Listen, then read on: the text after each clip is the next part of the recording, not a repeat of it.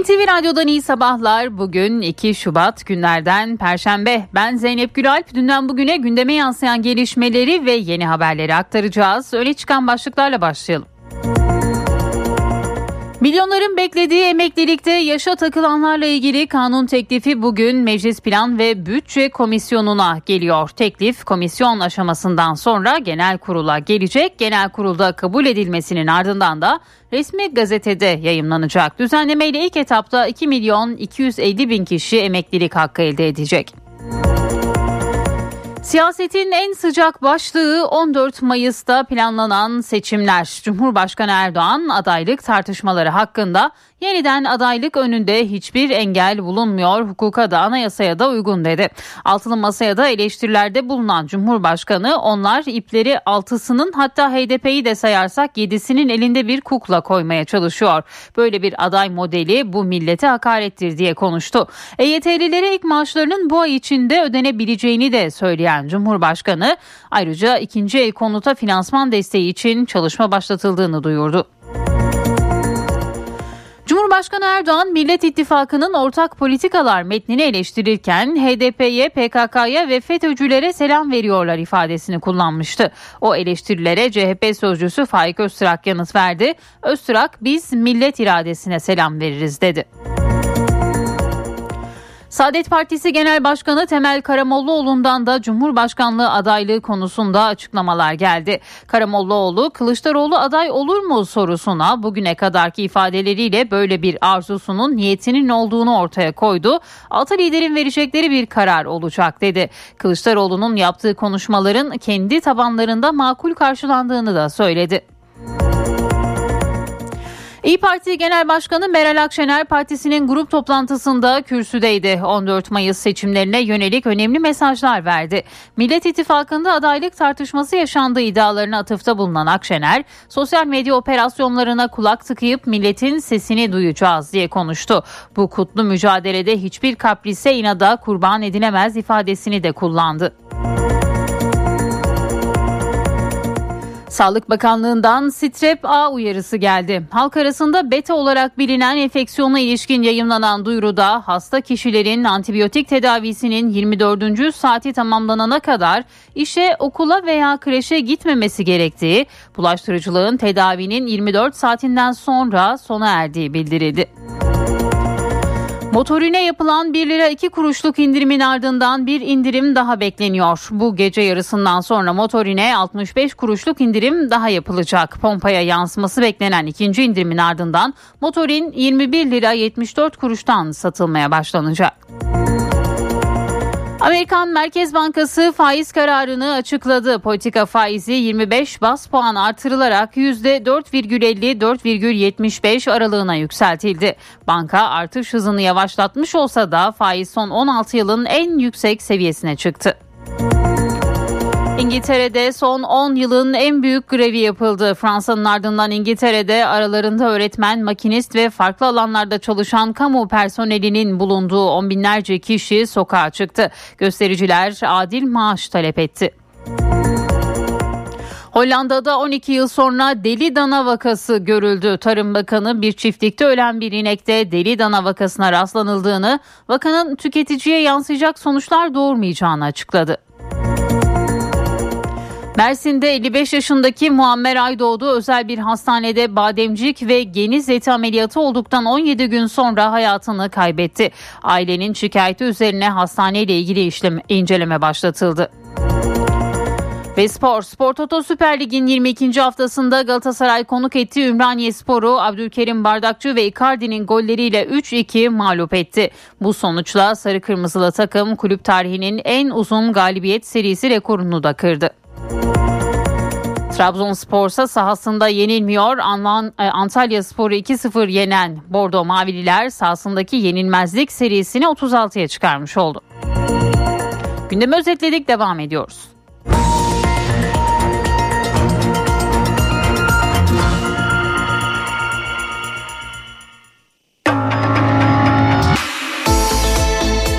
İşe giderken gazetelerin gündemi.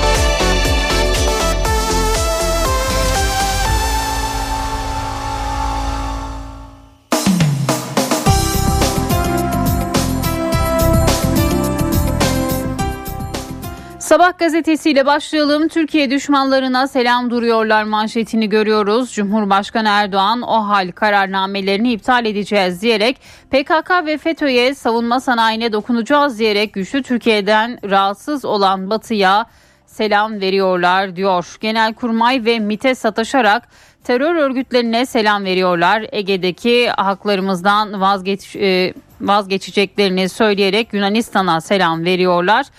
F-35 projesine geri döneceğiz diyerek tescilli Türkiye düşmanlarına selam veriyorlar. Eski Türkiye'ye dair ne varsa hepsini canlandırma vaadiyle vesayetçilere selam veriyorlar diyor Cumhurbaşkanı.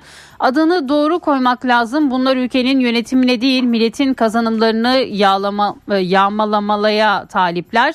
Milletimiz 14 Mayıs'ta bu yağmacılara yeter artık diyecek diyor.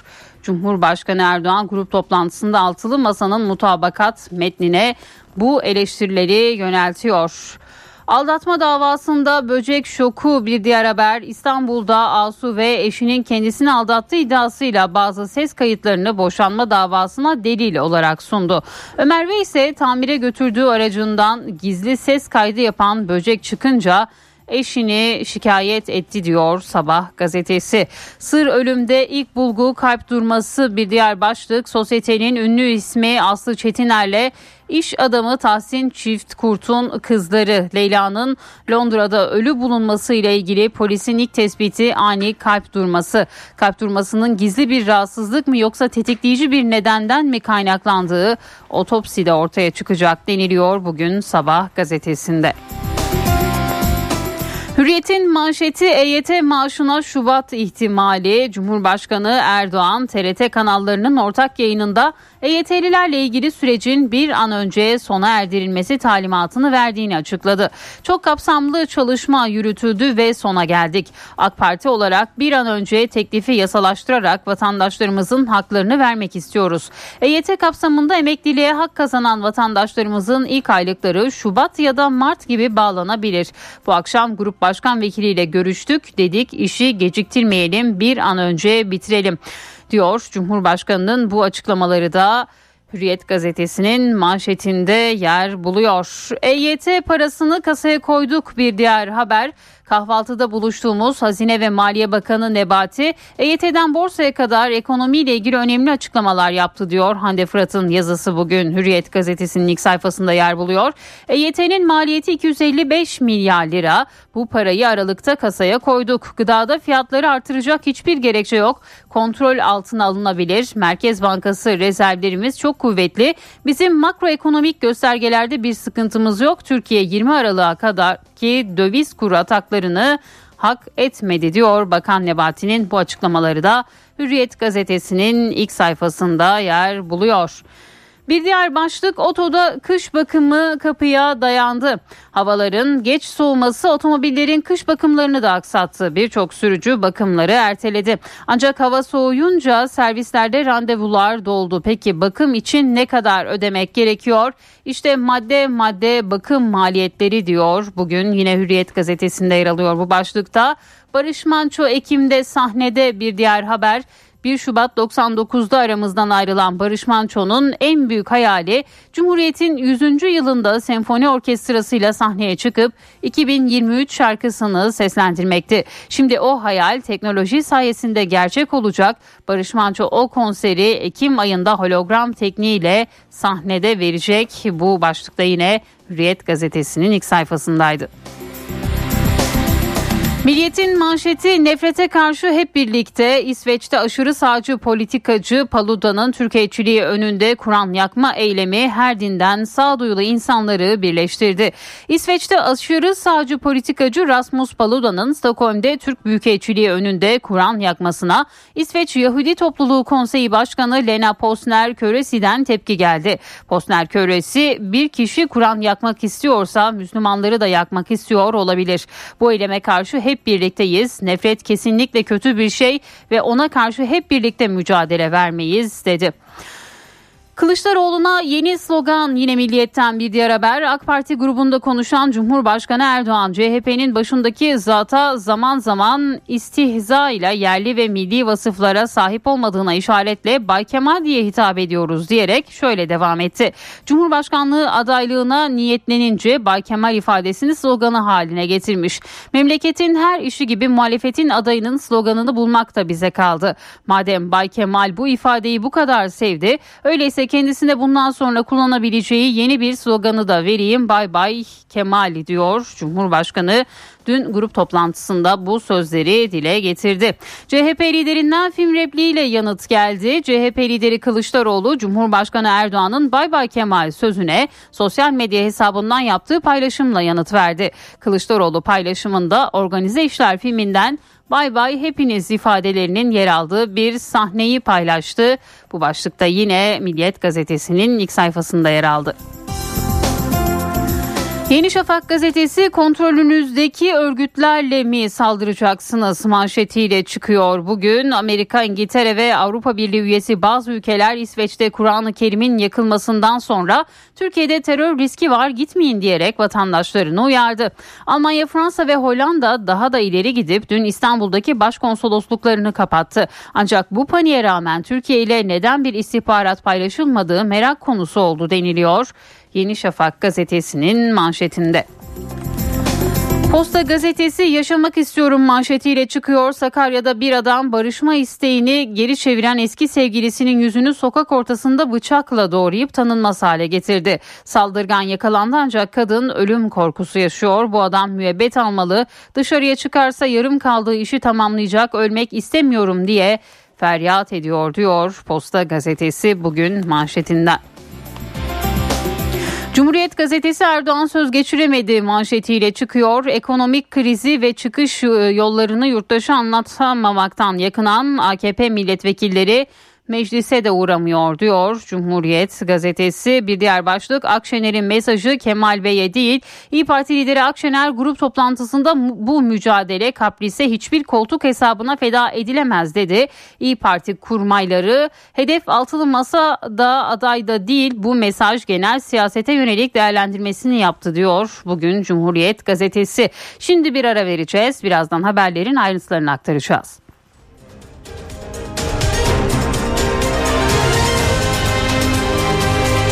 NTV Radyo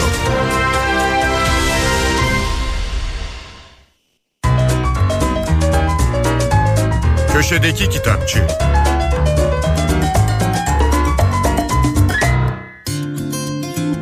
Merhaba, ben Adnan Bostancıoğlu. İngiliz felsefeci John Gray'in Kedi Felsefesi isimli kitabı Domingo'dan yayımlandı. Alt başlığı Kediler ve Hayatın Anlamı olan kitabı Ayşegül Yurda Çalış çevirmiş. John Nicholas Gray, siyaset felsefesi, analitik felsefe ve fikirler tarihi uzmanlığını yansıttığı kitaplarıyla tanınıyor.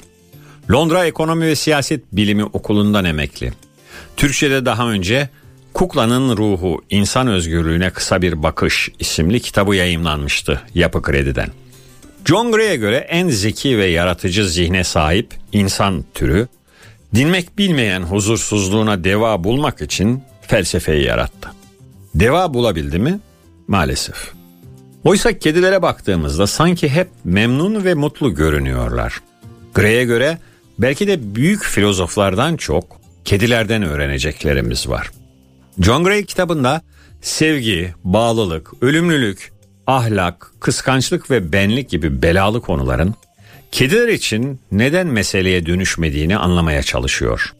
Montaigne'in meşhur kedisinden Vietnam Savaşı'nı cesaret ve neşesini kaybetmeden atlatmış kedi Meo'ya, buradan da kedilerle ilgili kendi gözlemlerine uzanarak ki 30 yıldır kedilerle yaşıyormuş, bir canlının doğasına sadık olmasının, evet burası önemli, bir canlının doğasına sadık olmasının iyi yaşamak için kilit önemini vurguluyor. Gray'e göre kendimize dair hayalleri çok küçük yaştan itibaren toplumsal kabullere göre inşa ediyoruz. Lakin bu hayaller çoğu zaman bedenimiz ya da yaşamamızın gerçekliğiyle uyuşmuyor. Dolayısıyla onların peşinden koşmak mutluluktan çok hayal kırıklığı getiriyor. İnsan öngörülebilir, trajik ve bazen de absürt sonuçlara yol açabilse de olmadığı bir şey olmaya çalışmaktan asla vazgeçmiyor. Oysa kedilerin böyle bir çabası yok. İnsan hayatının büyük bölümü bir mutluluğa ulaşma mücadelesiyken kediler için mutluluk esenlik ve güvenlik içinde olmaktan ibarettir. Gerisi hikaye. Türk Edebiyatı'nın klasikleri arasında yer alan Mithat Cemal Kuntay'ın 3 İstanbul isimli eseri Everest yayınlarından yeni bir baskı yaptı. Mithat Cemal Kuntay 1885'te İstanbul'da doğdu. Vefa İdadisini ve hukuk mektebini bitirdi. Hukuk mektebinde idare hukuku dersleri verdi. Adalet Bakanlığı'na bağlı çeşitli kuruluşlarda çalıştı. Gazeteciliği ve yazarlığı resmi görevlerinden daha fazla önemseyen Kutay 1956'da İstanbul'da öldü. Şiir, biyografi, tiyatro oyunu da yazan Kutay'ın tek romanı Üç İstanbul. Ali Süavi, Mehmet Akif ve Namık Kemal biyografileri de dikkat çekicidir. Mithat Cemal Kuntay esasen 3 İstanbul romanı ile tanınır. Roman 2. Abdülhamit'in padişahlık yılları, peşi sıra meşrutiyet dönemi ve son olarak mütareke yıllarını konu alır. Bu üç dönemden iyi işlenmiş karakterleriyle çarpıcı kesitler verir. 3 İstanbul'da 20'den fazla karakter boy gösterir. Yanı sıra bir o kadar da gerçek tarihi kişilik yer alır. Mithat Cemal'in 20 yılda tamamladığı roman anlattığı dönemin kıyafetlerinden eşyalarına, adetlerinden hayat tarzına ilginç detaylarla doludur. 3 İstanbul geçmiş yıllarda hatta tam olarak söylemek gerekirse 80'lerin ortasında dizi film olarak televizyona da uyarlanmış, yaygın bir ilgi görmüştü. Çağdaş Meksika edebiyatının önde gelen kalemlerinden biri olan Brenda Lozano'nun Cadılar isimli romanı Nergis Gülcihan çevirisiyle Notos yayınlarından çıktı. Brenda Lozano, cadılarda farklı kökenlere ve koşullara sahip iki kadının hikayesini iç içe geçirerek Meksika geleneklerini, şifayı, şiddeti anlatırken kadın olmanın binbir biçimini ele alıyor. Öldürülen Paloma'nın adı başta Gaspar'dır. Şifacılığı terk edip gece hayatını seçerek Paloma'ya dönüşse de iyileştirmenin yollarını Feliciana'ya öğretir. Feliciana eskiden sadece erkeklere ait olan şifacılık dünyasında kendi yerini kazanmaya başlar. Önyargılarla, küçümsemeyle doldurulmuş cadı kelimesini kadının kötü karaktere dönüştürüldüğü ve avlanmaya değer görüldüğü bir dünyadan çekip çıkarır. Cadılığa iyileştiren, koruyan anlamlarını geri kazandırır. Bu arada Paloma bir cinayete kurban gitmiştir. Feliciana cinayeti araştırmaya gelen gazeteci Zoe'ye hikayesini anlatmadan önce Zoe'nin kendi hikayesini duymak ister. Herkese iyi okumalar, hoşçakalın. Köşedeki Kitapçı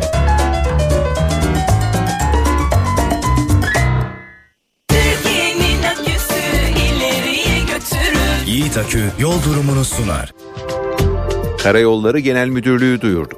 Eceabat Gelibolu yolunun 54-56. kilometrelerinde ve Selçuk Aydın yolunun 27-32. kilometrelerinde yol bakım ve onarım çalışmaları var. Çalışmalar sebebiyle ulaşım kontrollü olarak sağlanıyor. Bu nedenle sürücüler dikkatli seyretmeli. Yiğit Akü yol durumunu sundu. Daha sürdürülebilir bir çatı ve daha iyi bir dünya için Bras Çatı Sistemleri sunar. Doğa konuşmaları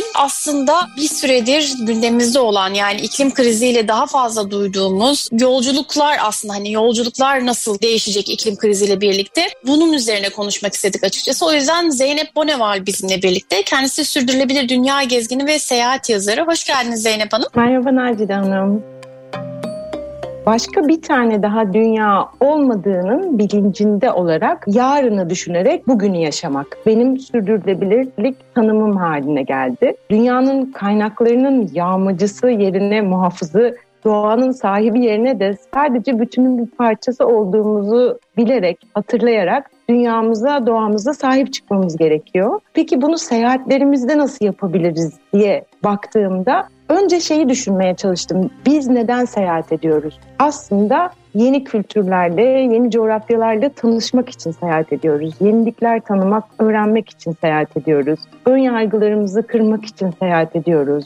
Ufkumuzu açmak, zihnimizi özgürleştirmek için seyahat ediyoruz değil mi? Psikolojik sebeplerimiz bunlar. Fakat turizm öyle bir boyut almıştı ki yani son 30 yıldır dünyada böyle kim olursa olsun yeter ki turist gelsin, nakit akışı getirsin diye gelişen bir kitlesel turizm furyası vardı. Ve bu yerel halka, yerel kültüre, geleneklere, ekonomiye ve doğaya ciddi zararlar verir hale gelmişti. Peki bunun bir alternatifi olabilir mi diye araştırdığımda sürdürülebilir gezgin diye bir kavram olduğunu ve bunun birçok bileşeni olduğunu öğrendim. Aslında sadece çıkarcı ve keyfi bir turist olmak yerine tüm ulaşım, konaklama, yeme içme, alışveriş veya gezi seçimlerimizi yaparken korumacı, iyileştirici, yenileyici, duyarlı ve sorumlu bir gezgin olmamız mümkün. Yani aslında tüketici değil, türetici bir gezgin olmak mümkün. Bunun birçok bileşeni var işte ekolojik turizm, yani iklim dostu turizm, etnik ve kırsal kültüre saygılı turizm, yavaş ve yumuşak seyahat, sosyal sorumluluk turizmi, döngüsel turizm gibi birçok bileşeni var. Bunlar ne demek diye bir bakarsak aslında bir yere giderken sadece oradan hızlıca ne alacağımıza bakmak yerine orayı sadece tüketmek ve hatta orada sadece çöplerimizi bırakmak yerine oradaki yerel halkın, yerel üreticinin, orada yetişecek, gelecek nesillerin farkında olmamız, o yerenin doğasının, doğal kaynaklarının, doğal yaşamının, biyoçeşitliliğinin bizim ziyaretimizden etkileneceğinin bilincinde olmamız, orayı kıymetli yapan kültürünün, tarihinin, etnik yaşamının, gelenek göreneklerinin farkında olup onları öğrenip onlara saygı duymamız, o yöreye özgü toplumların ve kültürlerin otantik kalabilmesi ve korunmasını gözetmemiz, sadece birkaç işletmenin veya acentanın değil de o yörenin uzun vadeli sürdürülebilir büyümesi, gelişmesi, yani total olarak insani, sosyal ve ekonomik olarak kalkınmasına yönelik seçimler yapmamız demek. Daha sürdürülebilir bir çatı ve daha iyi bir dünya için Bras Çatı Sistemleri sundu.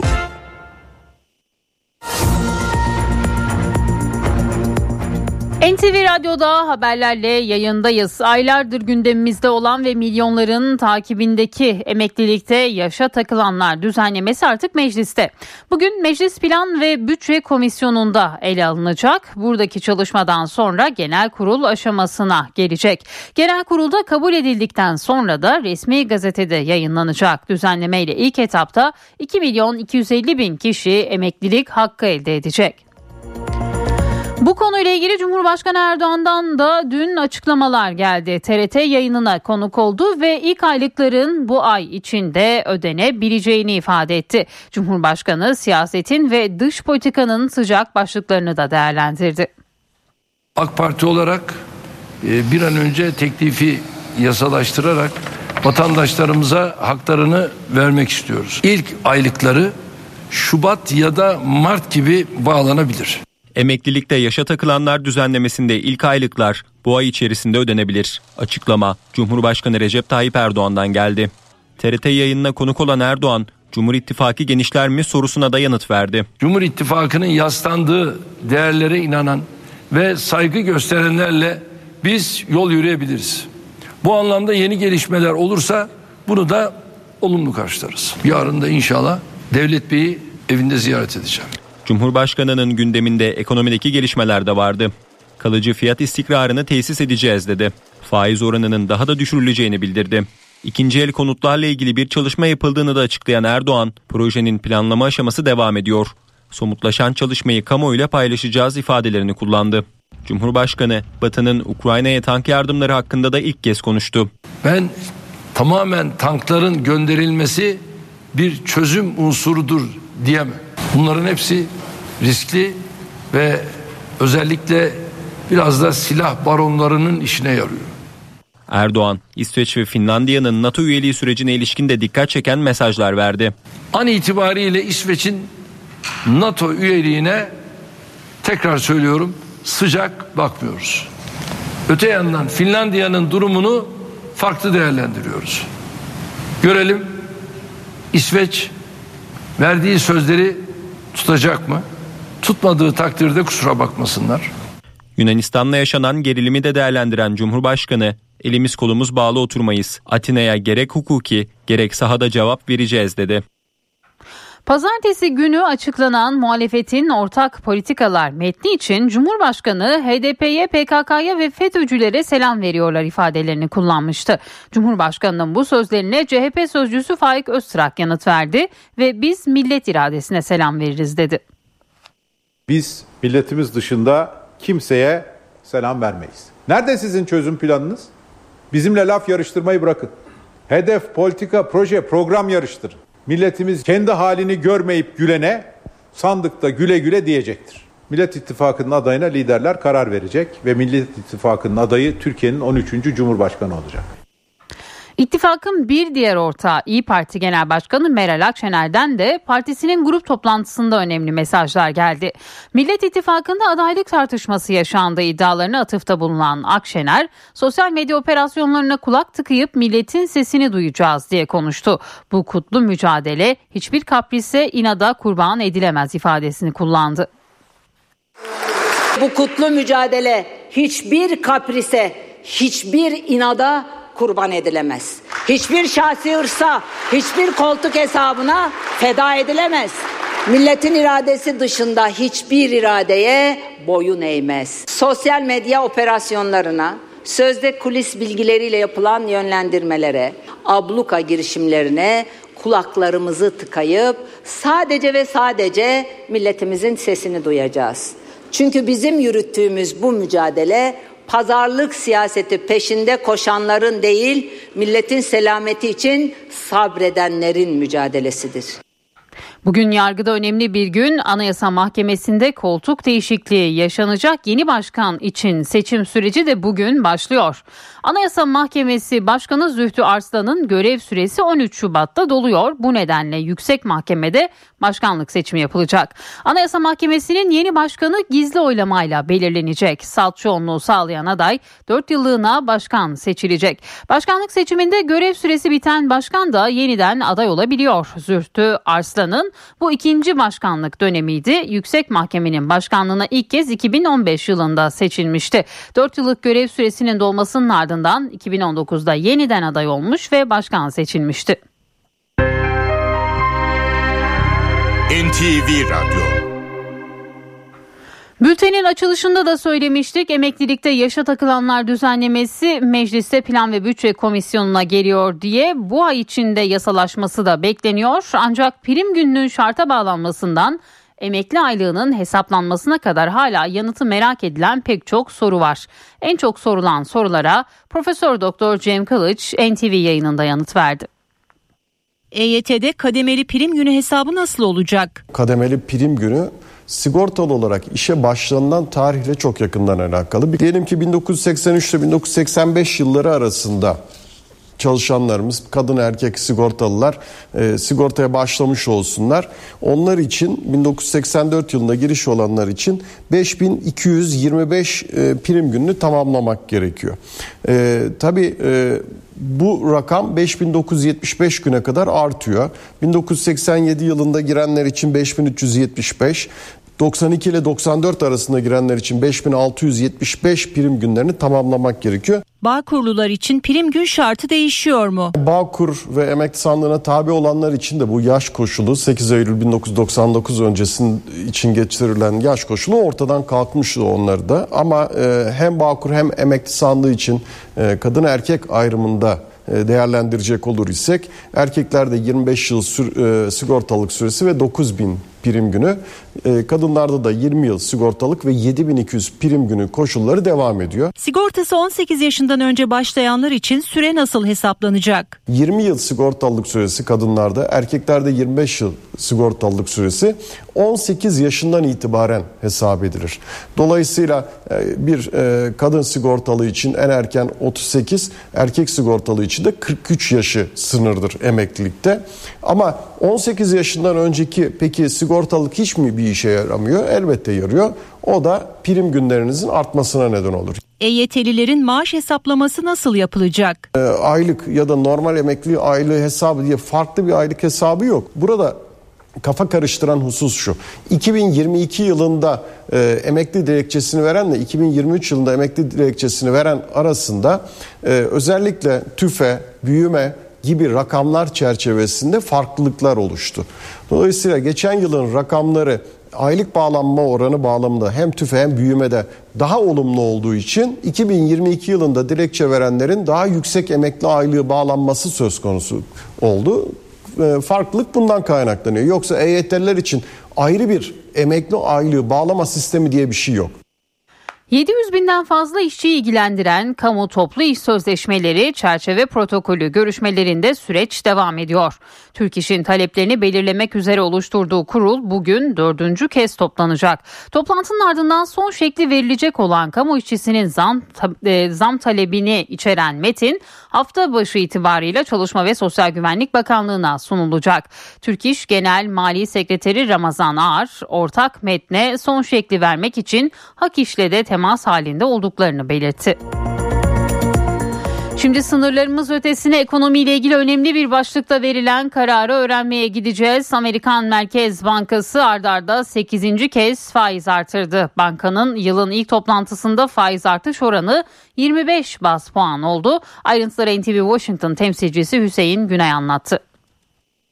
Amerika Birleşik Devletleri Merkez Bankası Fed dün faiz kararını açıkladı. Fed 0.25 puan faiz arttırdı.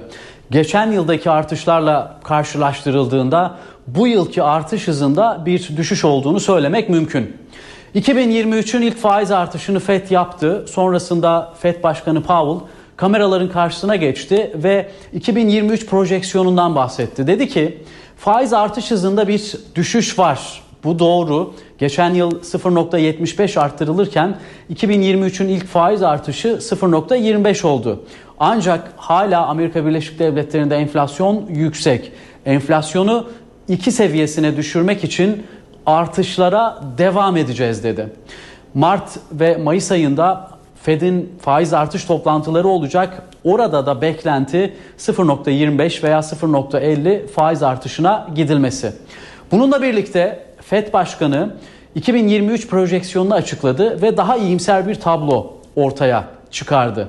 Özellikle Amerika Birleşik Devletleri'ndeki enflasyonun 2022 ortalarında 9.1 olması, 2023'ün ilk ayında 7 seviyesine kadar düşmesinin anlamlı olduğunu söyledi ancak yeterli değil dedi. Enflasyondaki bu düşüş aynı zamanda sokakta harcama yapan vatandaşın daha az para ödemesini de sağlıyor. Amerika Birleşik Devletleri'nde işsizlik oranlarında da tarihi bir düşüş söz konusu. Devlet yardımına başvuran kişi sayısında bir azalma var. Aynı zamanda kredi derecelendirme kuruluşları, Dünya Bankası gibi önemli merkezler de 2023 projeksiyonlarını bir kez daha gözden geçirdiler ve daha iyimser bir tablo ortaya çıkardılar. Hüseyin Güney dinledik. Çocuklar arasında artan strep A vakaları bir süredir gündemde. Sağlık Bakanlığı beta olarak da bilinen enfeksiyona ilişkin uyarılarda bulundu. Açıklamada strep A'nın nadiren ciddi ve hayatı tehdit eden enfeksiyonlara neden olduğu belirtildi. Bu durumun bakterinin kan, kas veya akciğer dokusuna girmesiyle ortaya çıktığı paylaşıldı. Bazı ülkelerde ağır vaka sayılarındaki artışa da değinilen açıklamada ülkemizden de az sayıda vaka bildirimi yapılmıştır ifadesi kullanıldı. Duyuruda hangi durumlarda hastaneye başvurulması gerektiği de paylaşıldı. Buna göre ani ve dirençli ateş, boğaz ağrısı, vücutta kızarıklık gibi belirtiler strep A habercisi olabilir. Özellikle burun akıntısı, hapşırık ve öksürük gibi şikayetleri yoksa acilen aile hekimine veya hastaneye başvurulmalı. Antibiyotik tedavisiyle tam iyileşme sağlanıldığı belirtilen açıklamada tedavinin ilk 24 saati dolmadan işe veya okula gidilmemesi gerektiği de vurgulandı. Hayatımızı tehdit eden bir diğer virüs de hala koronavirüs. Dünya Sağlık Örgütü koronavirüs salgını devam ediyor dedi. Virüs hala etkili, aşı da hala çok önemli. Peki güncel bilgilere göre kimler ne zaman hatırlatma dozu aşılarını olmalı? Türk Klinik Mikrobiyoloji ve Enfeksiyon Hastalıkları Derneği risk ve yaş gruplarına göre hatırlatma dozu rehberi hazırladı. Koronavirüs salgını sürüyor. Aşı hala gerekli ve etkili. Uzmanlar iki doz mRNA aşısını herkes için gerekli görüyor. Peki hatırlatma dozları nasıl olmalı? 50 yaş üstü komorbiditesi olan yani 12 yaş üstü olup da komorbiditesi olan kişilerde e, primer aşı şeması bittikten sonra birer ay arayla iki doz olduktan sonra e, en az 3 ay sonra ilk hatırlatma dozunu ondan da en az 3-6 ay sonra ikinci hatırlatma dozunu yani toplamda 4 aşı yapılmış olmasını öneriyoruz. E, şu anda riskli gruplara yani en az 4 aşıları olması gerekiyor. Tabii e, eğer ki aşılarını olmuşsa insanlar ve arkasından da bir COVID geçirmişlerse özellikle omikron geçirenlerde en az bir yıl herhangi bir aşı önermiyoruz. Peki 12 yaş üstü çocuklar ve sağlıklı bireylerde hatırlatma dozları nasıl yapılmalı? Onlarda bir doz e, hatırlatma dozu öneriyoruz. E, onun dışında başka ek dördüncü doz önerilmiyor. E, onlar da bu üç dozla akciğeri koruyan bir bağışıklık yeterli bir bağışıklık. Yani akciğeri korumak demek bizim açımızdan ölümü engellemek demek aslında. Bağışıklığı baskılanmış kişilerde ise toplam 5 doz aşı öneriliyor. Türkiye'de 12 yaş üstü çocuklarda aşı yapılıyor. Türk Klinik Mikrobiyoloji ve İnfeksiyon Hastalıkları Derneği çocuklarda aşı yaşının düşmesini öneriyor. 6 ayın üstündeki çocuklarla ilgili Amerika'da mesela aşılama yapılıyor. 6 ay 4 yaş için daha düşük 3 mikrogram. 4 yaş 4-11 yaş arası için 10 mikrogram dozunda olmak üzere mRNA aşılarının yapılmasına başlandı. Türkiye içine gelmesi gerektiğini düşünüyoruz biz dernek olarak. Koronavirüs aşısının da ilerleyen süreçte grip aşısı gibi her yıl yapılması öngörülüyor. Televizyonlar, akıllı telefonlar, tabletler. Çocuklar onlarsız yapamıyor ancak ekran bağımlılığının çocukların gelişimine olumsuz etkileri araştırmalarla ortaya konuluyor. Son araştırma Singapur'da. Ekran bağımlılığı küçük çocukların hem okul başarısını hem de duygusal gelişimini olumsuz etkiliyor. Bu açıklama Singapur Üniversitesi uzmanlarına ait. Farklı kesimlerden 437 çocuğu doğumlarından itibaren takibe alan araştırmacılar düzenli olarak beyin taramaları gerçekleştirdi. 1, 1,5 ve 9 yaşında gerçekleştirilen testlerde akıllı telefon, televizyon ve tablet kullanımı arttıkça çocukların beyin dalgalarında önemli farklılıklar tespit edildi. Ekran bağımlılığının çocukları dikkat, ilgi ve yönetici işlevler konusunda zayıflattığı belirtiliyor. En büyük etkinin 2 yaş öncesindeki telefon ve tablet kullanımıyla ortaya çıktığına vurgu yapılıyor. İstatistiklere göre 6-18 ay arası bebekler ortalama günde 2-3 saati ekran karşısında geçiriyor. Dünyaya adapte olmaya çalışan bebeklerin iki boyutlu ekranlarla etkileşimde bulunmasının gerçekle hayal dünyasını ayırt etmesini zorlaştırdığı belirtiliyor. Araştırma ABD merkezli hakemli JAMA Pediatrics dergisinde yayınlandı. Amerikan Pediatri Akademisi uzmanları ise 18 aydan önce bebeklerin hiçbir şekilde akıllı telefon ve tablet kullanmaması gerektiği uyarısında bulunuyor. ABD'de yapılan başka bir araştırmada da günde 7 saatten fazla akıllı telefon, tablet ve video oyunlarıyla vakit geçiren çocukların beyin kortekslerinde incelme tespit edilmişti. Uzmanlar çocuklar üzerinde uzun vadede olumsuz etkilerin zamanla ortaya çıkacağına da dikkat çekiyor. Ocak ayında mevsim normallerinin üzerinde seyreden hava sıcaklığı yerini soğuk hava ve kara bıraktı. Meteoroloji Genel Müdürlüğü İstanbul dahil 20 il için kar uyarısında bulundu. Peki o kar ne zaman gelecek? Dilek Çalışkan'ın açıklamalarına kulak verelim. Türkiye uzun süredir yağsız günler geçiriyordu. Sonunda beklenen oldu. Yağmur ve kar yurt genelinde etkili olmaya başladı. Başta İstanbul olmak üzere sıcaklıklar düşüyor, kar yağışı etkisini artırıyor. İstanbul'da yağışın yağmurdan kara dönmesi tamamıyla rüzgarın durumuna göre oluyor. Cuma günü yine öğle saatlerinde bir sağanak geçişi olacak. Ee, ancak kısa süre yükseklerde yine kara dönme ihtimali var yağışın Cuma günü de. İstanbul'da pazar günü sıcaklığın sıfır derecenin altında olması bekleniyor. Cumartesi gündüz saatlerinde yağmur var çünkü lodos yönlü rüzgar. Sonra akşam ve gece saatlerine doğru hava hızla soğuyacağı için cumartesi akşam saatlerinden itibaren yağış yer yer bazı ilçelerde kara dönmeye başlayacak. Pazar günü hava çok soğuk. Sıcaklıklar sıfır derecenin altında hissedilecek. O yüzden kentin genelini kaplayacak kar yağışını pazar günü bekliyoruz. Pazartesi de böyle kısım kısım devam edecek gözüküyor. Meteoroloji Genel Müdürlüğü en az 20 il için kar yağışı uyarısında bulundu. Adıyaman, Kahramanmaraş, Malatya, Erzurum, Tunceli, Trabzon, Rize'nin birçok köyüne kadar yoğun kar alacak. Hatay, Gaziantep arasında çok şiddetli yağış var. Su baskınları ve sel yaratabilecek bir yağış bu. Cumartesi günü batıda e, Balıkesir, e, Manisa, Kütahya yükseklerinde yoğun kar yağışları e, görülebilecek. Bu haftayı sıklıkla böyle kar yağışlarının etkisinde geçireceğiz.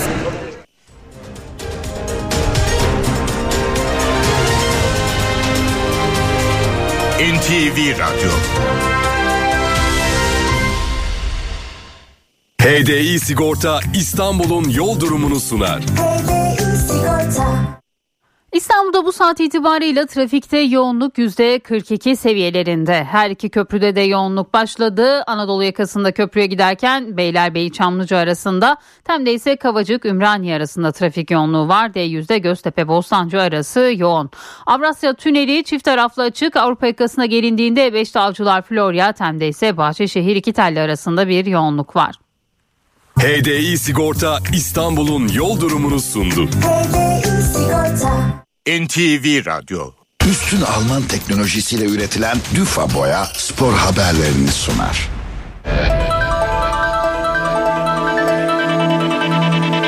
Spor Toto Süper Lig'de lider Galatasaray üst üste 11. galibiyetini aldı. Sarı Kırmızılılar sahasında hangi kredi Ümraniye Sporu 3-2 yendi. Konuk takım 11. dakikada Umut Nair'in attığı golle öne geçti. Galatasaray 32'de Abdülkerim'le eşitliği sağladı. Ümraniye Spor 39. dakikada Oğuz'un attığı golle soyunma odasına 2-1 önde gitti. Galatasaray 60. dakikada penaltı kazandı. Vuruşu Icardi gole çevirdi. Galatasaray 83'te Icardi ile bir gol daha bularak sağdan 3-2 galip ayrıldı. Sarı Kırmızılı ekip Süper Lig'de 11, Zira Türkiye Kupası'nda 3 olmak üzere 14 maçlık galibiyet serisi yakalayarak kulüp rekoru kırdı. Galatasaray Lig'de pazar günü Trabzonspor'u konuk edecek.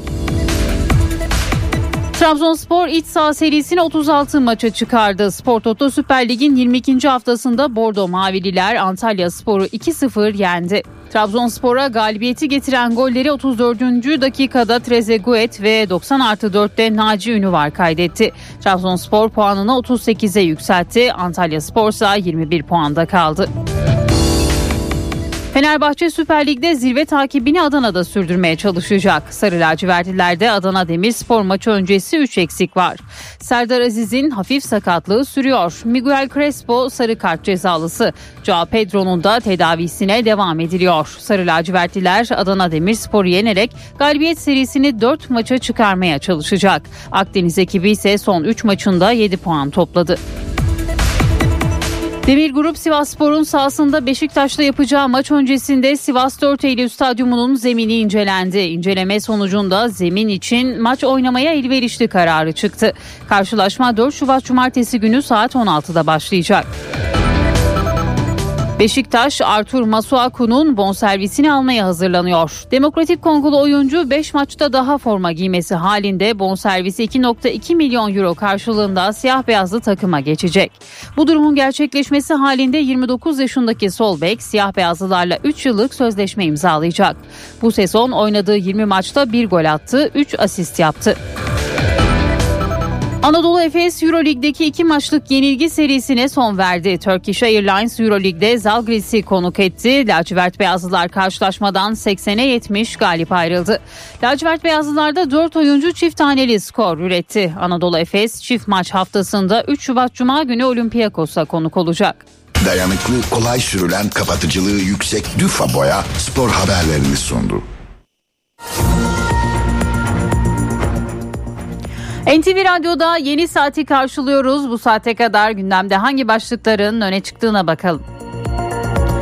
Milyonların beklediği emeklilikte yaşa takılanlarla ilgili kanun teklifi bugün Meclis Plan Bütçe Komisyonu'na geliyor. Teklif komisyon aşamasından sonra genel kurula gelecek. Genel kurulda kabul edilmesinin ardından da resmi gazetede yayınlanacak. Düzenlemeyle ilk etapta 2 milyon 250 bin kişi emeklilik hakkı elde edecek. Bu konuda Cumhurbaşkanı Erdoğan'dan da bir açıklama var. Cumhurbaşkanı EYT'lilerin ilk maaşlarının bu ay ödenebileceğini söyledi. Erdoğan adaylık tartışmaları hakkında yeniden adaylık önünde hiçbir engel bulunmuyor. Hukuka da anayasaya da uygun diye konuştu. Altılı masaya da eleştirilerde bulunan Cumhurbaşkanı onlar ipleri altısının hatta HDP'yi de sayarsak yedisinin elinde bir kukla koymaya çalışıyor. Böyle bir aday modeli bu millete hakarettir dedi. Cumhurbaşkanı Millet İttifakı'nın ortak politikalar metnini eleştirirken HDP'ye, PKK'ya ve FETÖ'cülere selam veriyorlar ifadelerini kullanmıştı. O eleştirilere CHP sözcüsü Faik Öztürk biz millet iradesine selam veririz sözleriyle yanıt verdi. Saadet Partisi Genel Başkanı Temel Karamollaoğlu'ndan da Cumhurbaşkanı adaylığı konusunda açıklamalar geldi. Karamollaoğlu Kılıçdaroğlu aday olur mu sorusuna bugüne kadarki ifadeleriyle böyle bir arzusunun niyetinin olduğunu ortaya koydu. Altı liderin verecekleri bir karar olacak dedi. Kılıçdaroğlu'nun yaptığı konuşmaların kendi tabanlarında makul karşılandığını da söyledi. İyi Parti Genel Başkanı Meral Akşener partisinin grup toplantısında kürsüdeydi. 14 Mayıs seçimlerine yönelik önemli mesajlar verdi. Millet İttifakı'nda adaylık tartışması yaşandığı iddialarına atıfta bulunan Akşener, sosyal medya operasyonlarına kulak tıkayıp milletin sesini duyacağız diye konuştu. Bu kutlu mücadele hiçbir kaprise inada kurban edilemez ifadesini kullandı. Sağlık Bakanlığı'ndan strepa uyarısı var. Halk arasında beta olarak bilinen enfeksiyona ilişkin yayımlanan duyuruda hasta kişilerin antibiyotik tedavisinin 24. saati tamamlanana kadar işe okula veya kreşe gitmemesi gerektiği, bulaştırıcılığın tedavinin 24 saatinden sonra sona erdiği bildirildi. Motorine yapılan 1 lira 2 kuruşluk indirimin ardından bir indirim daha bekleniyor. Bu gece yarısından sonra motorinde 65 kuruşluk indirim daha yaşanacak. Pompaya yansıması beklenen ikinci indirimin ardından motorin 21 lira 74 kuruştan satılmaya başlanacak. Amerikan Merkez Bankası faiz kararını açıkladı. Politika faizi 25 bas puan artırılarak %4,50-4,75 aralığına yükseltildi. Banka artış hızını yavaşlatmış olsa da faiz son 16 yılın en yüksek seviyesine çıktı. İngiltere'de son 10 yılın en büyük grevi yapıldı. Fransa'nın ardından İngiltere'de aralarında öğretmen, makinist ve farklı alanlarda çalışan kamu personelinin bulunduğu on binlerce kişi sokağa çıktı. Göstericiler adil maaş talep etti. Hollanda'da 12 yıl sonra deli dana vakası görüldü. Tarım Bakanı bir çiftlikte ölen bir inekte deli dana vakasına rastlanıldığını, vakanın tüketiciye yansıyacak sonuçlar doğurmayacağını açıkladı. Mersin'de 55 yaşındaki Muammer Aydoğdu özel bir hastanede bademcik ve geniz eti ameliyatı olduktan 17 gün sonra hayatını kaybetti. Ailenin şikayeti üzerine hastaneyle ilgili inceleme başlatıldı. Ve spor, Spor Toto Süper Lig'in 22. haftasında Galatasaray konuk etti Ümraniye Sporu. Abdülkerim, Bardakçı ve Icardi'nin golleriyle 3-2 mağlup etti. Bu sonuçta sarı kırmızılı takım kulüp tarihinin en uzun galibiyet serisi rekorunu da kırdı. Trabzonspor sahasında yenilmiyor. Antalya Sporu 2-0 yenen Bordo Mavililer sahasındaki yenilmezlik serisini 36'ya çıkarmış oldu. Bu sabahın öne çıkan başlıkları böyleydi. Devam edelim.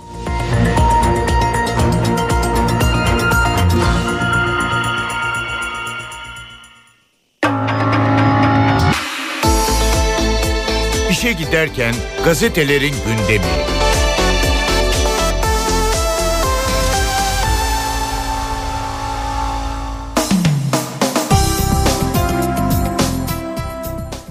Sabah gazetesiyle başlayalım. Türkiye düşmanlarına selam duruyorlar manşetiyle çıkıyor Sabah gazetesi. Cumhurbaşkanı Erdoğan grup toplantısında altılı masanın mutabakat metnini eleştirdi. Cumhurbaşkanı o hal kararnamelerini iptal edeceğiz diyerek PKK ve FETÖ'ye savunma sanayine dokunacağız diyerek güçlü Türkiye'den rahatsız olan Batı'ya selam veriyorlar diyor. Genelkurmay ve MİT'e sataşarak terör örgütlerine selam veriyorlar. Ege'deki haklarımızdan vazgeçeceklerini söylüyor söyleyerek Yunanistan'a selam veriyorlar. F-35 projesine geri döneceğiz diyerek tescilli Türkiye düşmanlarına selam veriyorlar. Eski Türkiye'ye dair ne varsa hepsini canlandırma vaadiyle vesayetçilere selam veriyorlar diyor Cumhurbaşkanı. Bir diğer başlıkla devam edelim. Sabah gazetesinden aldatma davasında böcek şoku başlığıyla. İstanbul'da Asu ve eşinin kendisini aldattığı iddiasıyla bazı ses kayıtlarını boşanma davasına delil olarak sundu. Ömer V ise tamire götürdüğü aracından gizli ses kaydı yapan böcek çıkınca eşini şikayet etti diyor Sabah gazetesi. Sır ölümde ilk bulgu kalp durması bir diğer haber. Sosyetenin ünlü ismi Aslı Çetiner ve iş adamı Tahsin Çiftkurt'un kızları Leyla'nın Londra'da ölü bulunması ile ilgili polisin ilk tespiti ani kalp durması. Kalp durmasının gizli bir rahatsızlık mı yoksa tetikleyici bir nedenden mi kaynaklandığı otopside ortaya çıkacak diyor Sabah gazetesi bugün. Hürriyet'in manşetinde EYT maaşına Şubat ihtimali başlığını görüyoruz. Cumhurbaşkanı Erdoğan TRT kanallarının ortak yayınında EYT'lilerle ilgili sürecin bir an önce sona erdirilmesi talimatını verdiğini açıkladı. Çok kapsamlı çalışma yürütüldü ve sona geldik. AK Parti olarak bir an önce teklifi yasalaştırarak vatandaşlarımızın haklarını vermek istiyoruz. EYT kapsamında emekliliğe hak kazanan vatandaşlarımızın ilk aylıkları Şubat ya da Mart gibi bağlanabilir alınabilir. Bu akşam grup başkan vekiliyle görüştük. Dedik işi geciktirmeyelim. Bir an önce bitirelim diyor Cumhurbaşkanı Erdoğan'ın bu açıklamaları da Hürriyet'in manşetinde yer buluyor bugün. EYT parasını kasaya koyduk. Yine Bakan Nebati'nin açıklamaları bugün Hürriyet'in ilk sayfasında. Kahvaltıda buluştuğumuz Hazine ve Maliye Bakanı Nebati, EYT'den borsaya kadar ekonomiyle ilgili önemli açıklamalar yaptı. O başlıkta Hürriyet'in ilk sayfasında yer aldı bugün. Otoda kış bakımı kapıya dayandı. Havaların geç soğuması otomobillerin kış bakımlarını da aksattı. Birçok sürücü bakımlarını erteledi ancak hava soğuyunca servislerde randevular doldu. Peki bakın e, bakım için ne kadar ödemek gerekiyor? İşte madde madde bakım maliyeti deniliyor. Bugün yine bu başlıkta Hürriyet gazetesinin ilk sayfasında yer buluyor. Barış Manço Ekim'de sahnede 1 Şubat 99'da aramızdan ayrılan Barış Manço'nun en büyük hayali Cumhuriyet'in 100. yılında senfoni orkestrasıyla sahneye çıkıp 2023 şarkısını seslendirmekti. Şimdi o hayal teknoloji sayesinde gerçek olacak. Barış Manço o konseri Ekim ayında hologram tekniğiyle sahnede verecek diyor Cum- e, Hürriyet gazetesi bugün. Milliyetle devam ediyoruz. Nefrete karşı hep birlikte manşetini görüyoruz. İsveç'te aşırı sağcı politikacı Paluda'nın Türkiye'çiliği önünde Kur'an yakma eylemi her dinden sağduyulu insanları birleştirdi. İsveç'te aşırı sağcı politikacı Rasmus Paluda'nın Stockholm'de Türk Büyükelçiliği önünde Kur'an yakmasına İsveç Yahudi Topluluğu Konseyi Başkanı Lena Posner Köresi'den tepki geldi. Posner Köresi bir kişi Kur'an yakmak istiyorsa Müslümanları da yakmak istiyor olabilir. Bu eyleme karşı hep birlikteyiz. Nefret kesinlikle kötü bir şey ve ona karşı hep birlikte mücadele vermeliyiz diyor bugün Milliyet gazetesinde. Kılıçdaroğlu'na yeni slogan bir diğer başlık. AK Parti grubunda konuşan Cumhurbaşkanı Erdoğan CHP'nin başındaki zata zaman zaman e, istihza ile yerli ve milli vasıflara sahip olmadığına işaretle Bay Kemal diye hitap ediyoruz diyerek şöyle devam etti. Cumhurbaşkanı adaylığına niyetlenince Bay Kemal ifadesini sloganı haline getirmiş. Memleketin her işi gibi muhalefetin adayının sloganını bulmak da bize kaldı. Madem Bay Kemal bu ifadeyi bu kadar sevdi öyleyse kendisine bundan sonra kullanabileceği yeni bir sloganı da verelim. Bay Bay Kemal diyor Cumhurbaşkanı. CHP liderinden film repliğiyle yanıt geldi Cumhurbaşkanı'na. CHP lideri Kılıçdaroğlu, Cumhurbaşkanı Erdoğan'ın Bay Bay Kemal sözüne sosyal medya hesabından yaptığı paylaşımla yanıt verdi. Kılıçdaroğlu paylaşımında organize işler filminden Bay bay hepiniz ifadelerinin yer aldığı bir sahneyi paylaştı. Yine bu başlıkta Milliyet'in ilk sayfasındaydı.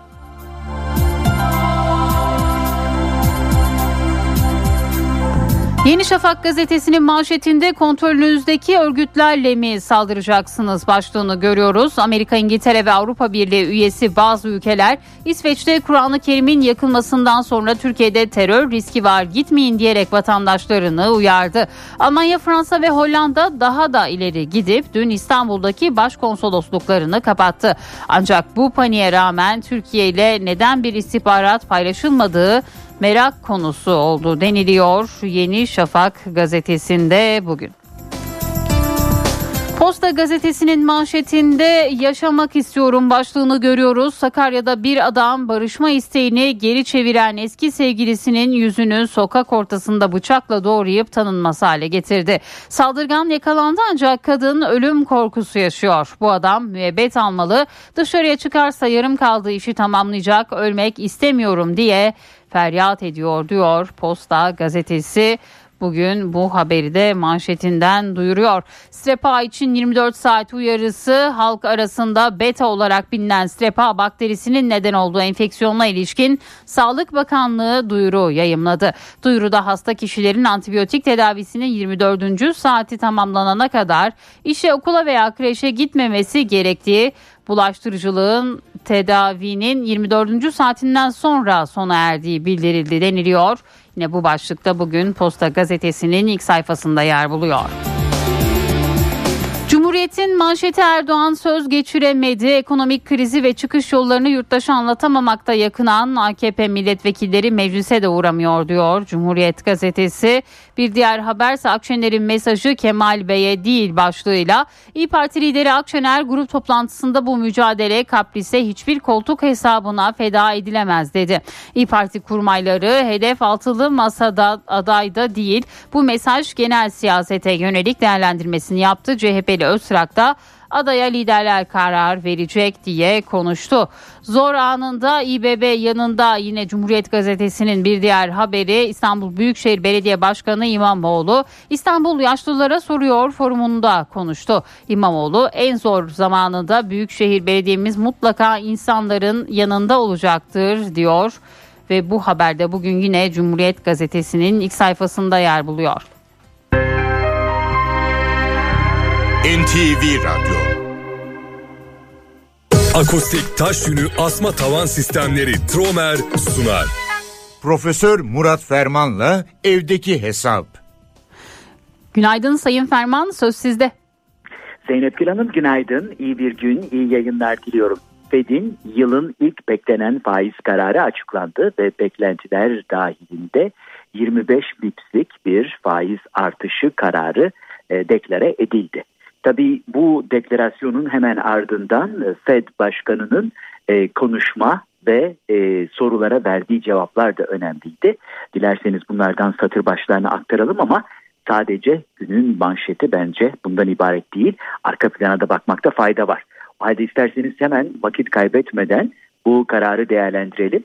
Hatırlanacağı üzere geçtiğimiz sene içerisinde 4 ay üst üste 75 bipslik bir faiz arttırma maratonunu Aralık ayındaki 50 bipslik bir e, son hamleyle tamamlayan FED e, beklentiler çerçevesinde gene faizde artış yönünde ama montanı biraz düşünerek yani e, 75'ten önce 50'ye sonra şimdi 25'e düşürerek yoluna devam etti. Ve e, Powell'ın yani Fed Başkanı Powell'ın kısa konuşmasında da şu anlaşıldı. Bundan sonra da en az bir müddet boyunca faiz arttırımı uygun görülecek appropriate kavramıyla ortaya çıkıyor ve gelişmeler takip edilecek.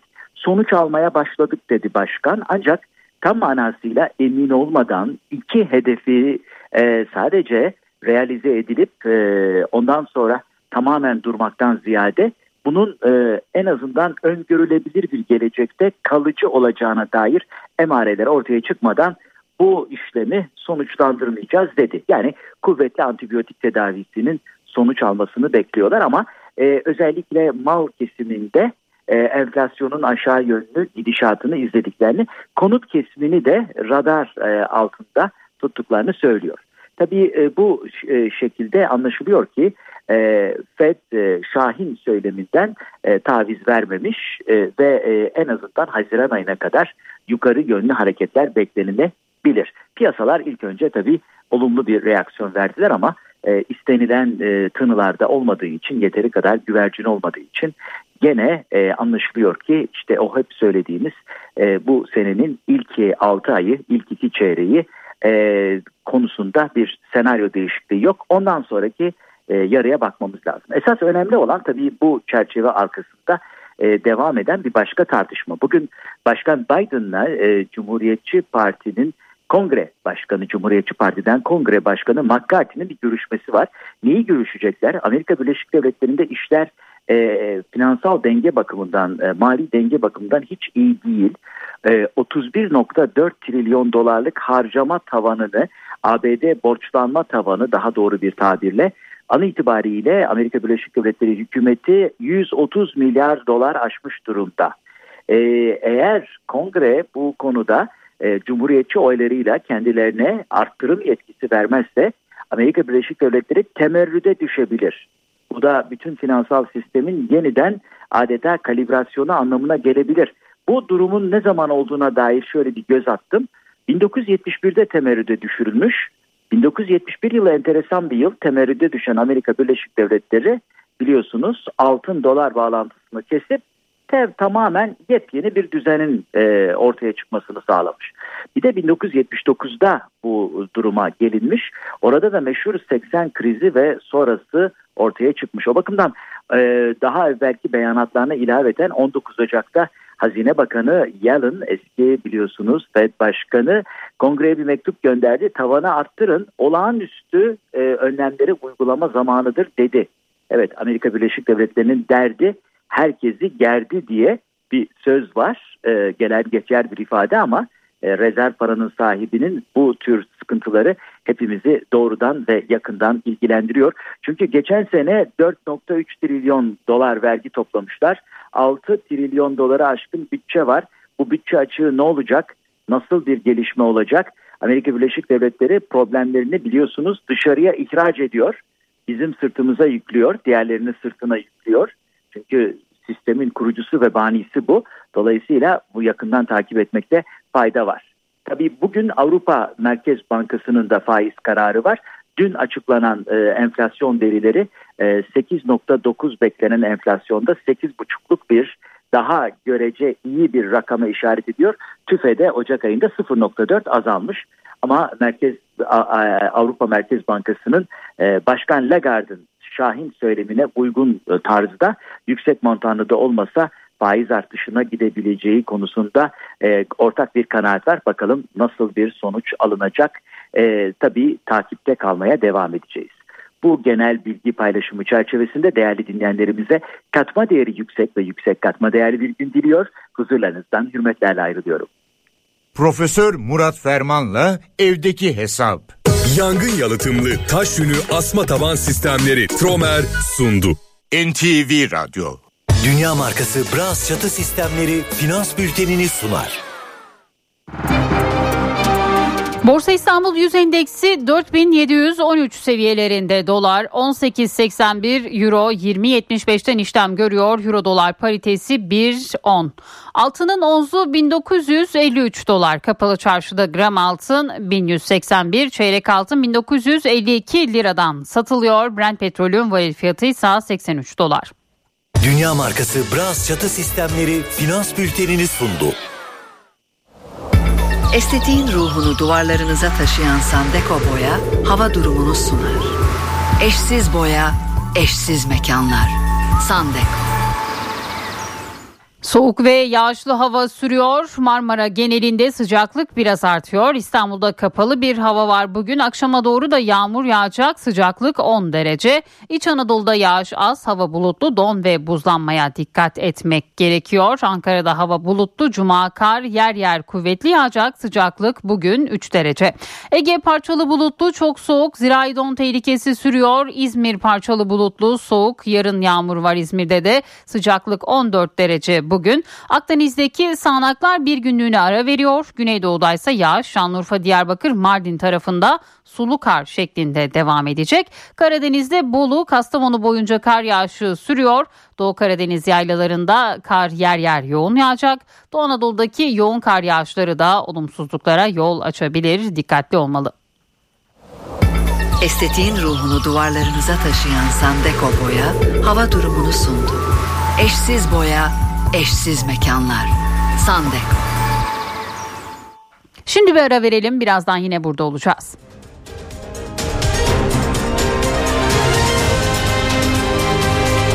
NTV Radyo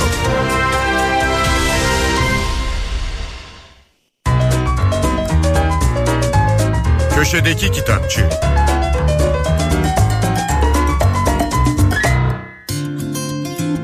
Merhaba, ben Adnan Bostancıoğlu. İngiliz felsefeci John Gray'in Kedi Felsefesi isimli kitabı Domingo'dan yayımlandı. Alt başlığı Kediler ve Hayatın Anlamı olan kitabı Ayşegül Yurda Çalış çevirmiş. John Nicholas Gray, siyaset felsefesi, analitik felsefe ve fikirler tarihi uzmanlığını yansıttığı kitaplarıyla tanınıyor. Londra Ekonomi ve Siyaset Bilimi Okulu'ndan emekli. Türkçe'de daha önce Kuklanın Ruhu, İnsan Özgürlüğüne Kısa Bir Bakış isimli kitabı yayımlanmıştı Yapı Kredi'den. John Gray'e göre en zeki ve yaratıcı zihne sahip insan türü, dinmek bilmeyen huzursuzluğuna deva bulmak için felsefeyi yarattı. Deva bulabildi mi? Maalesef. Oysa kedilere baktığımızda sanki hep memnun ve mutlu görünüyorlar. Gray'e göre belki de büyük filozoflardan çok kedilerden öğreneceklerimiz var. John Gray kitabında sevgi, bağlılık, ölümlülük, ahlak, kıskançlık ve benlik gibi belalı konuların kediler için neden meseleye dönüşmediğini anlamaya çalışıyor. Montaigne'in meşhur kedisinden Vietnam Savaşı'nı cesaret ve neşesini kaybetmeden atlatmış kedi Meo'ya, buradan da kedilerle ilgili kendi gözlemlerine uzanarak ki 30 yıldır kedilerle yaşıyormuş, bir canlının doğasına sadık olmasının, evet burası önemli, bir canlının doğasına sadık olmasının iyi yaşamak için kilit önemini vurguluyor. Gray'e göre kendimize dair hayalleri çok küçük yaştan itibaren toplumsal kabullere göre inşa ediyoruz. Lakin bu hayaller çoğu zaman bedenimiz ya da yaşamamızın gerçekliğiyle uyuşmuyor. Dolayısıyla onların peşinden koşmak mutluluktan çok hayal kırıklığı getiriyor. İnsan öngörülebilir, trajik ve bazen de absürt sonuçlara yol açabilse de olmadığı bir şey olmaya çalışmaktan asla vazgeçmiyor. Oysa kedilerin böyle bir çabası yok. İnsan hayatının büyük bölümü bir mutluluğa ulaşma mücadelesiyken kediler için mutluluk esenlik ve güvenlik içinde olmaktan ibarettir. Gerisi hikaye. Türk Edebiyatı'nın klasikleri arasında yer alan Mithat Cemal Kuntay'ın 3 İstanbul isimli eseri Everest yayınlarından yeni bir baskı yaptı. Mithat Cemal Kuntay 1885'te İstanbul'da doğdu. Vefa idadesini ve hukuk mektebini bitirdi. Hukuk mektebinde idare hukuku dersleri verdi. Adalet Bakanlığı'na bağlı çeşitli kuruluşlarda çalıştı. Gazeteciliği ve yazarlığı resmi görevlerinden daha fazla önemseyen Kutay 1956'da İstanbul'da öldü. Şiir, biyografi, tiyatro oyunu da yazan Kutay'ın tek romanı 3 İstanbul. Ali Süavi, Mehmet Akif ve Namık Kemal biyografileri de dikkat çekicidir. Mithat Cemal Kuntay esasen 3 İstanbul romanı ile tanınır. Roman 2. Abdülhamit'in padişahlık yılları, peşi sıra meşrutiyet dönemi ve son olarak mütareke yıllarını konu alır. Bu üç dönemden iyi işlenmiş karakterleriyle çarpıcı kesitler verir. 3 İstanbul'da 20'den fazla karakter boy gösterir. Yanı sıra bir o kadar da gerçek tarihi kişilik yer alır. Mithat Cemal'in 20 yılda tamamladığı roman anlattığı dönemin kıyafetlerinden eşyalarına, adetlerinden hayat tarzına ilginç detaylarla doludur. 3 İstanbul geçmiş yıllarda hatta tam olarak söylemek gerekirse 80'lerin ortasında dizi film olarak televizyona da uyarlanmış, yaygın bir ilgi görmüştü. Çağdaş Meksika edebiyatının önde gelen kalemlerinden biri olan Brenda Lozano'nun Cadılar isimli romanı Nergis Gülcihan çevirisiyle Notos yayınlarından çıktı. Brenda Lozano, cadılarda farklı kökenlere ve koşullara sahip iki kadının hikayesini iç içe geçirerek Meksika geleneklerini, şifayı, şiddeti anlatırken kadın olmanın binbir biçimini ele alıyor. Öldürülen Paloma'nın adı başta Gaspar'dır. Şifacılığı terk edip gece hayatını seçerek Paloma'ya dönüşse de iyileştirmenin yollarını Feliciana'ya öğretir. Feliciana eskiden sadece erkeklere ait olan şifacılık dünyasında kendi yerini kazanmaya başlar. Önyargılarla, küçümsemeyle doldurulmuş cadı kelimesini Kadının kötü karaktere dönüştürüldüğü ve avlanmaya değer görüldüğü bir dünyadan çekip çıkarır. Cadılığa iyileştiren, koruyan anlamlarını geri kazandırır. Bu arada Paloma bir cinayete kurban gitmiştir. Feliciana cinayeti araştırmaya gelen gazeteci Zoe'ye hikayesini anlatmadan önce Zoe'nin kendi hikayesini duymak ister. Herkese iyi okumalar, hoşçakalın. Köşedeki Kitapçı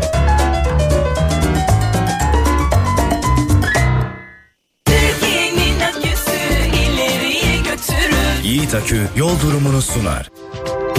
Karayolları Genel Müdürlüğü duyurdu. Aydıncık Silifke yolunun 25-28. kilometrelerinde ve Kızılcahamam Ankara yolunun 39-41. kilometrelerinde yol bakım ve onarım çalışmaları var. Çalışmalar sebebiyle ulaşım kontrollü olarak sağlanıyor. Sürücüler dikkatli seyretmeli. Yiğit Akü yol durumunu sundu. Araç takipte liderlerin tercihi Mobiliz risk haritasını sunar. Ağır kış şartları özellikle yurdun doğusunda etkili. Doğu Anadolu'daki yoğun kar yağışları sebebiyle ulaşımda aksamalar yaşanabilir. Sürücüler tedbirli olmalı. İç Anadolu ve Ege'nin iç kesimlerinde ise kuvvetli don ve buzlanma günlük yaşamı olumsuz etkileyebilir. Dikkatli ve tedbirli olunmalı. Araç takipte liderlerin tercihi Mobiliz risk haritasını sundu. NTV Radyo Türkiye'nin haber radyosu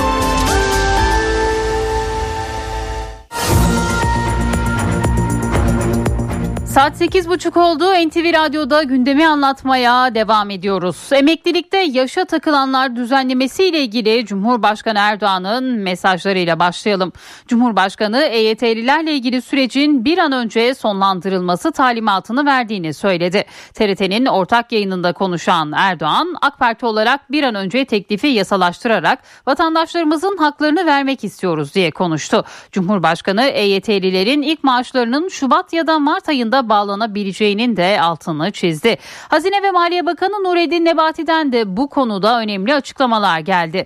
Bakan Nebati EYT'nin maliyetinin 255 milyar lira olduğunu söyledi ve bu parayı Aralık'ta kasaya koyduk ifadesini kullandı. EYT düzenlemesi bugün Plan ve Bütçe Komisyonu'na gelecek ardından Meclis Genel Kurulu'nda görüşülecek sonrasında resmi gazetede yayınlanacak ve yürürlüğe girecek. Siyasetin gündeminde Millet İttifakı'nın açıkladığı ortak politikalar mutabakat metni var. Cumhurbaşkanı Erdoğan dün grup toplantısında sert sözlerle metni eleştirdi. Kemal Kılıçdaroğlu'na bir slogan önerisinde de bulundu Cumhurbaşkanı. Meclis oturumlarına katılmayan AK Parti milletvekillerine de uyarısı vardı. Belediyelere özellik vereceğiz diyerek masa altı ortakları HDP'ye selam veriyorlar savunma sanayi projelerine, kamu özel ortaklığı yatırımlarına dokunacağız diyerek batıya selam veriyorlar. İşlerinden bir tanesi çıkmış ne diyor? Batı bize aferin diyecek. Yazıklar olsun. Cumhurbaşkanı Recep Tayyip Erdoğan, Millet İttifakı'nın ortak politikalar mutabakat metnini bu sözlerle eleştirdi. Erdoğan'ın CHP Genel Başkanı Kemal Kılıçdaroğlu'na yönelik de eleştirileri vardı. Kılıçdaroğlu için kullandığı Bay Kemal ifadesini hatırlattı, yeni bir slogan bulduğunu söyledi. Madem Bay Kemal bu ifadeyi o kadar sevdi, öyleyse kendisine bundan sonra kullanabileceği yeni sloganını da vereyim. Bay Bay Kemal. Bay Kemal herhalde Yusufeli Barajı'nı da kapatırsın. TOG'u da kapatırsın. Bay Kemal senin gücün bunlara yetmez. Bu millet seni öyle kovalar ki kaçacak delik ararsın kaçacak delik. Adaylık tartışmalarını da değerlendiren Erdoğan, bizim adaylığımız bir yıldır belli, anayasa ortada dedi. Erdoğan, Meclis Genel Kurulu oturumlarına katılmayan AK Parti milletvekillerine de sert uyarılarda bulundu. Eğer yoklamalarda benim milletvekili arkadaşlarım bulunmazsa bu millet hakkını sizlere helal etmez. Ben de onlara hakkımı helal etmiyorum. Ve aldığınız maaşlar haramdır haram bunu da böyle bilin. Ve başörtüsüne anayasal güvence teklifi. Cumhurbaşkanı yakında genel kurula gelecek teklif için muhalefete seslendi. Ey bu altılı masanın içinde olanlar LGBT'ye kimler savunuyor, kimler savunmuyor bunu da söyleyin. Tüm milletvekillerine şu çağrıyı yapmak istiyorum. İradenize ipotek konulmasına fırsat vermeyin. Cumhurbaşkanının eleştirilerine CHP'den de yanıt geldi. Parti sözcüsü Faik Öztürk biz millet iradesine selam veririz dedi. Saadet Partisi Genel Başkanı Temel Karamollaoğlu'ndan da Cumhurbaşkanlığı adaylığı konusunda açıklamalar var. Biz milletimiz dışında kimseye selam vermeyiz. Nerede sizin çözüm planınız? Bizimle laf yarıştırmayı bırakın. Hedef, politika, proje, program yarıştırın. Cumhurbaşkanı Recep Tayyip Erdoğan, Millet İttifakı'nın ortak politikalar metnini eleştirirken HDP'ye, PKK'ya ve FETÖ'cülere selam veriyorlar ifadelerini kullanmıştı. O eleştirilere CHP sözcüsü Faik Öztürk yanıt verdi. Öztürk Erdoğan'ın Bay Bay Kemal sloganı önerisini de değerlendirdi. Milletimiz kendi halini görmeyip gülene sandıkta güle güle diyecektir. Millet İttifakı'nın adayına liderler karar verecek ve Millet İttifakı'nın adayı Türkiye'nin 13. Cumhurbaşkanı olacak. Millet İttifakı kanadında gözler bir yandan da aday belirleme sürecinde. Bunun için kritik tarih 13 Şubat. Adayın Saadet Partisi'nin ev sahipliğinde düzenlenecek toplantıda belirlenmesi bekleniyor. Fox TV yayınına konuk olan Saadet Partisi Genel Başkanı Temel Karamollaoğlu, Kılıçdaroğlu aday olur mu sorusuna yanıt verdi. Sayın e, Kılıçdaroğlu bugüne kadarki ifadeleriyle böyle bir e, arzusunun, niyetinin olduğunu ortaya koydu. Altı partinin liderlerinin bir araya gelerek verecekleri bir karar olacak. Sayın Kılıçdaroğlu aslında Cumhuriyet Halk Partisi'nin politikalarında da bir devrim yaptı. Onu da görer. Yaptığı konuşmaların hepsi de bizim tabanımızda da Türkiye'de de genelde makul karşılandı. Sahil Güvenlik Komutanlığı Aydın'ın Didim ilçesi Tek Ağaç Burnu açıklarında Yunan sahil güvenliğinin Türk balıkçı teknelerini taciz ettiğini duyurdu. Komutanlık olayla ilgili video ve haritaları da yayınladı. Açıklamada olayla ilgili Yunan basınının çarpıtarak haber yaptığı vurgulandı. Olayın Yunan basınının iddia ettiği gibi dün değil 5 Ocak'ta Aydın'ın Didim ilçesi Tek Ağaç Burnu açıklarında gerçekleştiği kaydedildi. Türk bayraklı balık avlama teknelerinin bölgeye giden Yunanistan sahil güvenliği tarafından tarafından taciz edilmesi üzerine olay yerine bir sahil güvenlik botunun sevk edildiği, Yunanistan sahil güvenlik unsurunun uzaklaştırıldığı kaydedildi. Yunan sahil güvenlik botunun bölgeden ayrılırken havaya ateş açması üzerine yine havaya ateş açarak misilli, e, misliyle karşılık verildiği de belirtildi. NTV Radyo Ekonomi başlığıyla devam edelim. İstanbul'da perakende fiyatlar Ocak ayında %5,94 arttı. Bir yıllık enflasyon %79,68 olarak ölçüldü. İstanbul Ticaret Odası tarafından yayımlanan verilere göre Ocak ayında toptan eşya fiyatlarındaki artış ise %5,52 oldu.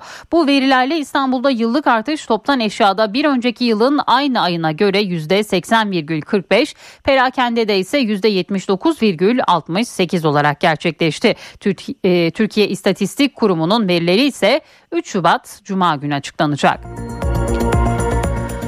Ocak ayı enflasyonu yarın açıklanacak dedik. Pazarda satılan meyvenin sebzenin fiyat artış oranı da merakla beklenirken markette satılan ürünlerle ilgili çarpıcı bir araştırma sonucu yansıdı. Türkiye Ziraat Odaları Birliği üreticiden market rafına gelene kadar en çok elma fiyatının katlandığını belirledi. Kırmızı mercimek, pırasa, marul ve limon derken liste uzayıp gidiyor. Sena Kiper stajı pazara gitti ve rakamları yerinde gözlemledi.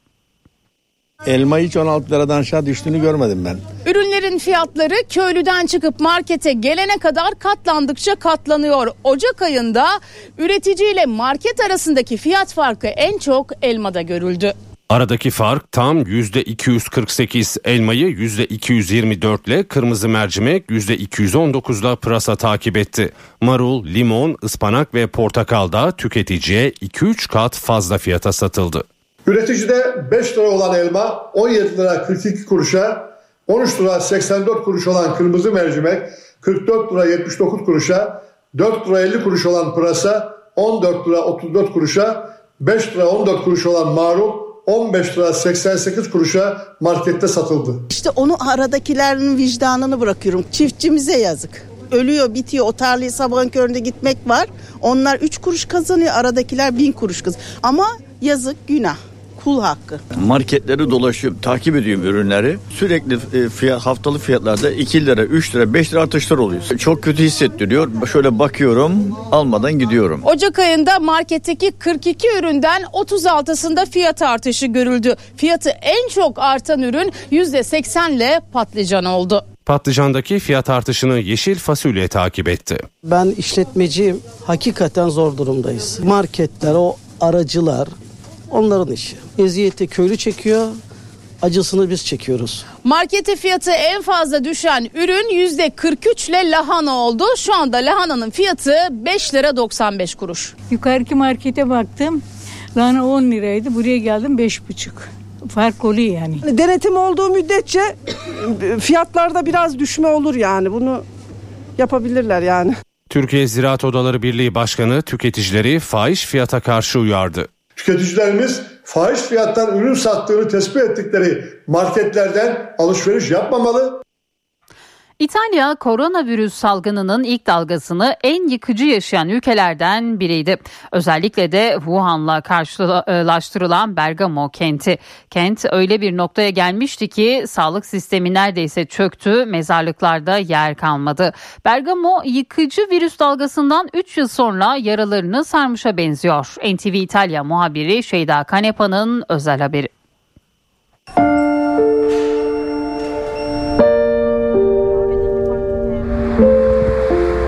Lombardiya, İtalyan ekonomisinin lokomotifi. 10 milyon nüfuslu bölgede koronavirüs, ilk vakanın belirlendiği 21 Şubat 2020'den bugüne 45 bin kişinin hayatına mal oldu. En yoğun kayıplarsa küçük kent ve kasabalarda kayda geçti. 120 bin nüfuslu Bergamo'da ard arda katlanarak meydana gelen ölümler küçük kenti salgının merkez üssü haline getirdi. Bergamo kentinde ilk vakanın görülmesinden sadece 3 hafta sonra ölüm oranlarında %1000 artış görüldü. O dönemde İtalya'da görülen her 10 can kaybından bir tanesi Bergamo'daydı. Alzano Lombardo'dan yaklaşık 100 kilometre uzaklıkta başka bir kasaba vardı ki işte oradaki hastanenin doktoru Dünya Sağlık Örgütü'nün protokolüne uymayarak şüphelendiği bir hasta için test yapılması talimatını verdi. Ve 21 Şubat'ta Kodonya Hastanesi'nde ilk koronavirüs vakası böylelikle tespit edilmiş oldu.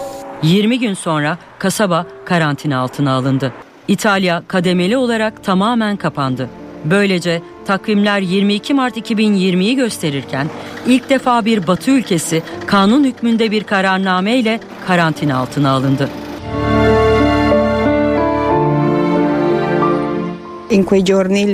Ben normalde yeni doğan bebekleri nüfusa kaydetmekle görevliydim ama o günlerde vefat edenlerin resmi evraklarını hazırlamaya yardım ettim. Çok ağır zamanlar geçirdik. Çok zor günlerdi. Bütün belediye kapalıydı ama bizim açık olmamız gerekiyordu. Çünkü ölüm ilamı alınmadan cenazeleri defnetmek mümkün değildi. O günlerde cenaze işlemleri için sabahın altısında belediyenin önünde kuyruklar oluyordu. 20 gün sürdü. Sabahtan akşama kadar hiç durmadan belge hazırladım. Sadece bir günde 110 ölüm ilamı kayda geçirdim. Fuori dai nostri uffici già a partire dalle sei e mezza di mattina. Uno, due, tre. Bergamo kabus gibi geçen günleri geride bırakmış durumda. Hatta komşu şehir Brescia ile birlikte 2023 İtalya Kültür Başkenti seçildi. Bergamo'da Aralık ayına kadar yapılacak yüzlerce etkinlikte salgında hayatını kaybedenlerin ruhu da yaşatılacak. Bergamo sadece mezarlık görüntüleriyle değil, yeniden doğuş için gösterdiği çaba ile de hatırlanmak istiyor.